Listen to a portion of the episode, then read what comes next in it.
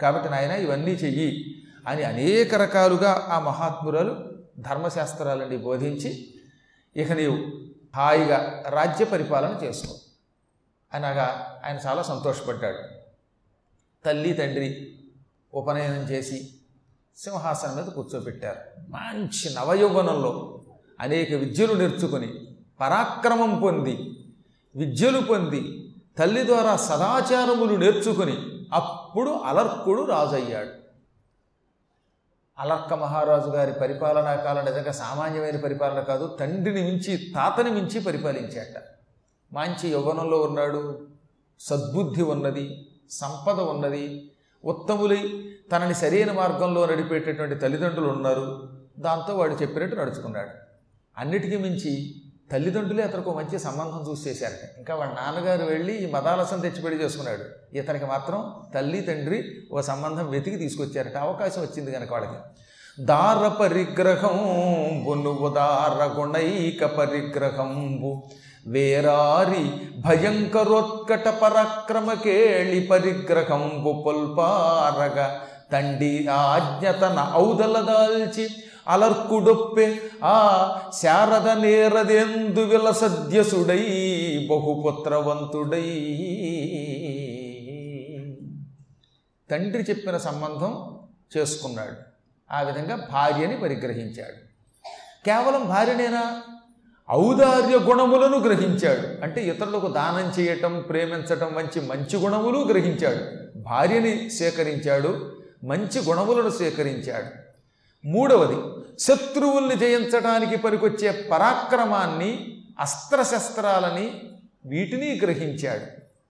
యుద్ధరంగంలోకి వెళ్ళాలంటే ఆయుధాలు ఉండాలి ఆయుధాలు ప్రయోగించే నేర్పు ఉండాలి కాబట్టి ఈయన చిన్నప్పటి నుంచి తల్లి మాట విని పెద్దల దగ్గర నేర్చుకున్నాడు కాబట్టి ధనుర్విద్య నేర్చుకున్నాడు ఖడ్గ విద్య నేర్చుకున్నాడు మల్ల యుద్ధం నేర్చుకున్నాడు ఇటువంటి అనేక యుద్ధ విద్యలని గ్రహించాడు పరాక్రమాన్ని గ్రహించాడు ప్రజల్ని రక్షించే నేర్పుని పొందాడు.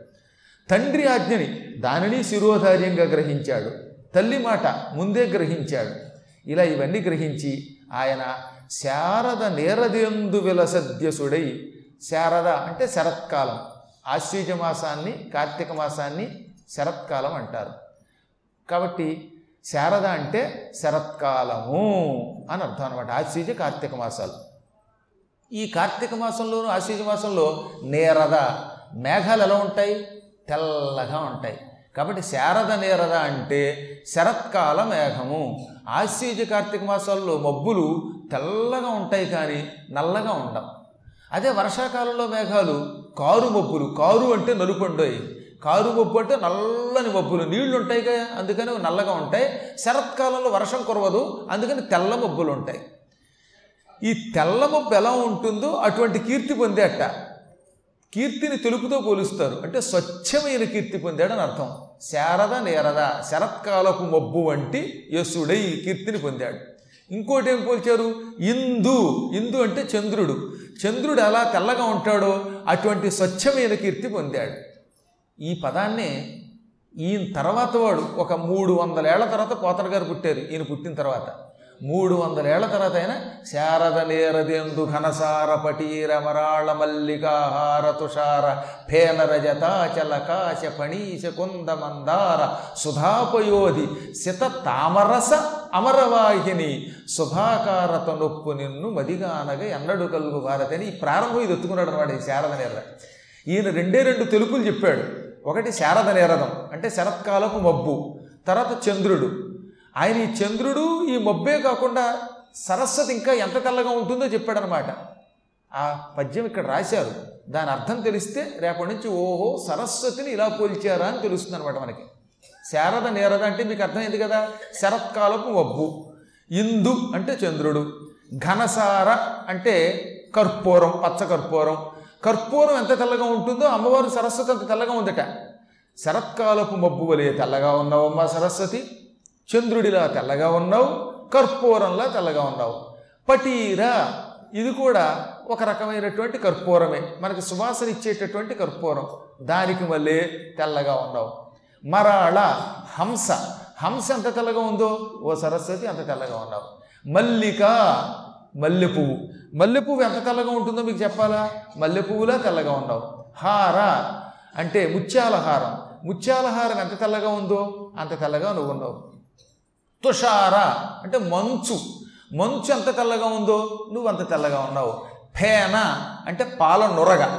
నొరగ ఎంత తెల్లగా ఉందో అంత తెల్లగా ఉన్నావు. ఫేనం అంటే నురుగు అనమాట రజత అచల. రజతం అంటే వెండి అచలం అంటే కొండ. రజత అచలం వెండి కొండ అంటే కైలాస పర్వతం. హిమాలయ పర్వతం తెల్లగా ఉంటుంది. మంచు పట్టడం వల్ల తెల్లవారుతామని ఆ తెల్లని మంచు కొండ ఎలా ఉందో నువ్వు అలా తెల్లగా ఉంటావు. ఆ తర్వాత కాశ రెల్లుగడ్డి. రెల్లుగడ్డి చూసారా? పైన పువ్వులు వస్తే తెల్లగా ఉంటుంది రెల్లుగడ్డి. ఆ రెల్లుగడ్డిలా తెల్లగా ఉంటావు. ఫణీశ ఆదిశేషుడు. ఆదిశేషుడిలా తెల్లగా ఉంటావు. కొంద మల్లె మొల్ల. మొల్లలు ఎలా తెల్లగా ఉంటాయో నువ్వు అలా తెల్లగా ఉంటావు. మందార పారిజాతం. పారిజాత పుష్పం ఎంత తెల్లగా ఉందో నువ్వు అంత తెల్లగా ఉంటావు. మందార అంటే ఎర్ర మందారం కష్టమండి మందార పారిజాత పారిజాత పుష్పాలు ఎలా తెల్లగా ఉంటాయో నువ్వు అలా తెల్లగా ఉంటావు. సుధాపయోధి పాల సముద్రం ఎంత తెల్లగా ఉందో నువ్వు అంత తెల్లగా ఉంటావు. సిత తామరస తామరస అంటే తామర పువ్వు సిత అంటే తెల్లని సిత తామరస అంటే తెల్ల తామర పువ్వు తెల్ల తామర పువ్వులో ఉంటావు నువ్వు. అమరవాహిని అంటే ఆకాశగంగ స్వర్గం నుంచి వచ్చే గంగ కిందకు వస్తూ ఉంటే దబదబ వస్తుంటే నొరగతో కూడి తెల్లగా ఉంటుంది. అటువంటి ఆకాశగంగలో ఉంటావు. ఇన్ని రకముల వస్తువులు ఎంత తెల్లగా ఉన్నావో అలా తెల్లని శుభ ఆకారత స్వచ్ఛమైన పవిత్రమైన ఆకారంతో ఉండే నిన్ను మదిగానగా ఎన్నడు కలుగు భారతి అన్నాడు ఆయన. ఎంత అందంగా చెప్పాడు. అటువంటి నిన్ను ఓ భారతి ఎప్పుడు చూడగలుగుతాను తల్లి అన్నాడు ఆయన. మీరు చూశారు. ఎప్పుడు చూశారు? సాక్షాత్తు భారతీ తీర్థవారే మనకి సరస్వతి. ఆ స్వచ్ఛమైన సరస్వతి ఈ రూపంలో ఉంటే ఇంకా మనకి చూడడంలో ఆశ్చర్యం ఉందండి. అక్కడ ఉన్న వాళ్ళంతా సరస్వతి. అది నేను కళ్ళారా చూసి చెబుతున్నాను సత్యం చెబుతున్నాను. మన గురువుల యొక్క రూపంలో ఆ సరస్వతి ఎప్పుడు చూస్తాను తల్లో అని మనం ప్రార్థిస్తుంటే కనపడుతూనే ఉన్నది. కాకపోతే మనం గుర్తించమని నేను చెప్పాను చాలాసార్లు. ఆ సరస్వతి భూలోకంలో మళ్ళీ మనల్ని అనుగ్రహించడానికి వచ్చింది. కాకపోతే స్త్రీ రూపంలో వస్తే కొన్ని ఇబ్బందులు ఉన్నాయని పురుష రూపం ధరించింది. కాస్త మేసం గడ్డాలు కూడా పెట్టుకుంది. అప్పుడప్పుడు నెత్తి మీద ఒక గుడ్డ వేసుకుంటూ ఉంటుంది. ఇలాంటి పీట మీద కూర్చుంటూ ఉంటుంది. చక్కని వేదవాక్కులు మనకు ఉపన్యసిస్తూ ఉంటుంది. అందరినీ కరుణతో చూస్తూ ఉంటుంది. అదిగో అలా భారతీయ తీర్థ రూపంలో సరస్వతి వచ్చిందని వర్ణించాను ఒకసారి అవధానంలో. ఇక్కడ కూడా ఈ వేదిక మీద కూడా ఒకసారి భారతీయ తీర్థమే ఈ రూపంలో కనబడుతోందని. కాబట్టి ఎందుకు చెప్తానంటే సరస్వతి ఎంత తెల్లగా ఉంటుందో అటువంటి స్వచ్ఛాకారాన్ని ఎంత బాగా వర్ణించారండి వాళ్ళు? కీర్తిని ఎప్పుడు అటువంటి తెలుపుతో పోలుస్తారు. ఈయన అటువంటి తెల్లని కీర్తి పొంది బహుపుత్రవంతుడై పద్నాలుగు మంది పిల్లలు కూడా కన్నాడు అలర్కుడు. అదృష్టవశాత్తు మంచి సంతానం కలిగారు.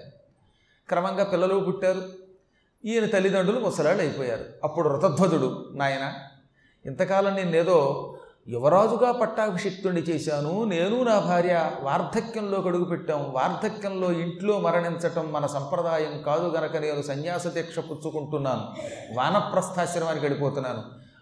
ఇక ఈ కుటుంబ భారం రాజ్యభారం లేది ప్రజల్ని చాలా జాగ్రత్తగా చూడాలి సుమా. మీ అమ్మ పేరు నా పేరు నిలబెట్టాలి. తాతగారు బామ్మగారి పేరు నిలబెట్టాలి. మన వంశాన్ని పవిత్రం చెయ్యాలి. అధర్మమునకు తావివ్వకు అని చెప్పి కుమారుడికి సంపూర్ణంగా రాజ్యభారం అప్పగించి ఈ ఋతధ్వజుడు కువలయాసుడు తన భార్య మదాలసతో అరణ్యానికి వెళ్ళాడు. ఎక్కడికి అరణ్యానికి వెళ్ళడం అంటే? దత్తాత్రేయుడి పాదాలు గట్టిగా పట్టుకున్నాడు. ఆయన పాదాలు పట్టుకుని ఆయన కొద్ది రోజులు సేవించాడు. ఆ తర్వాత ఇద్దరూ కలిసి ఆయన అనుగ్రహంతో వైకుంఠాన్ని గడిపోయారు ఇక్కడే జరిగిందో తమాషా?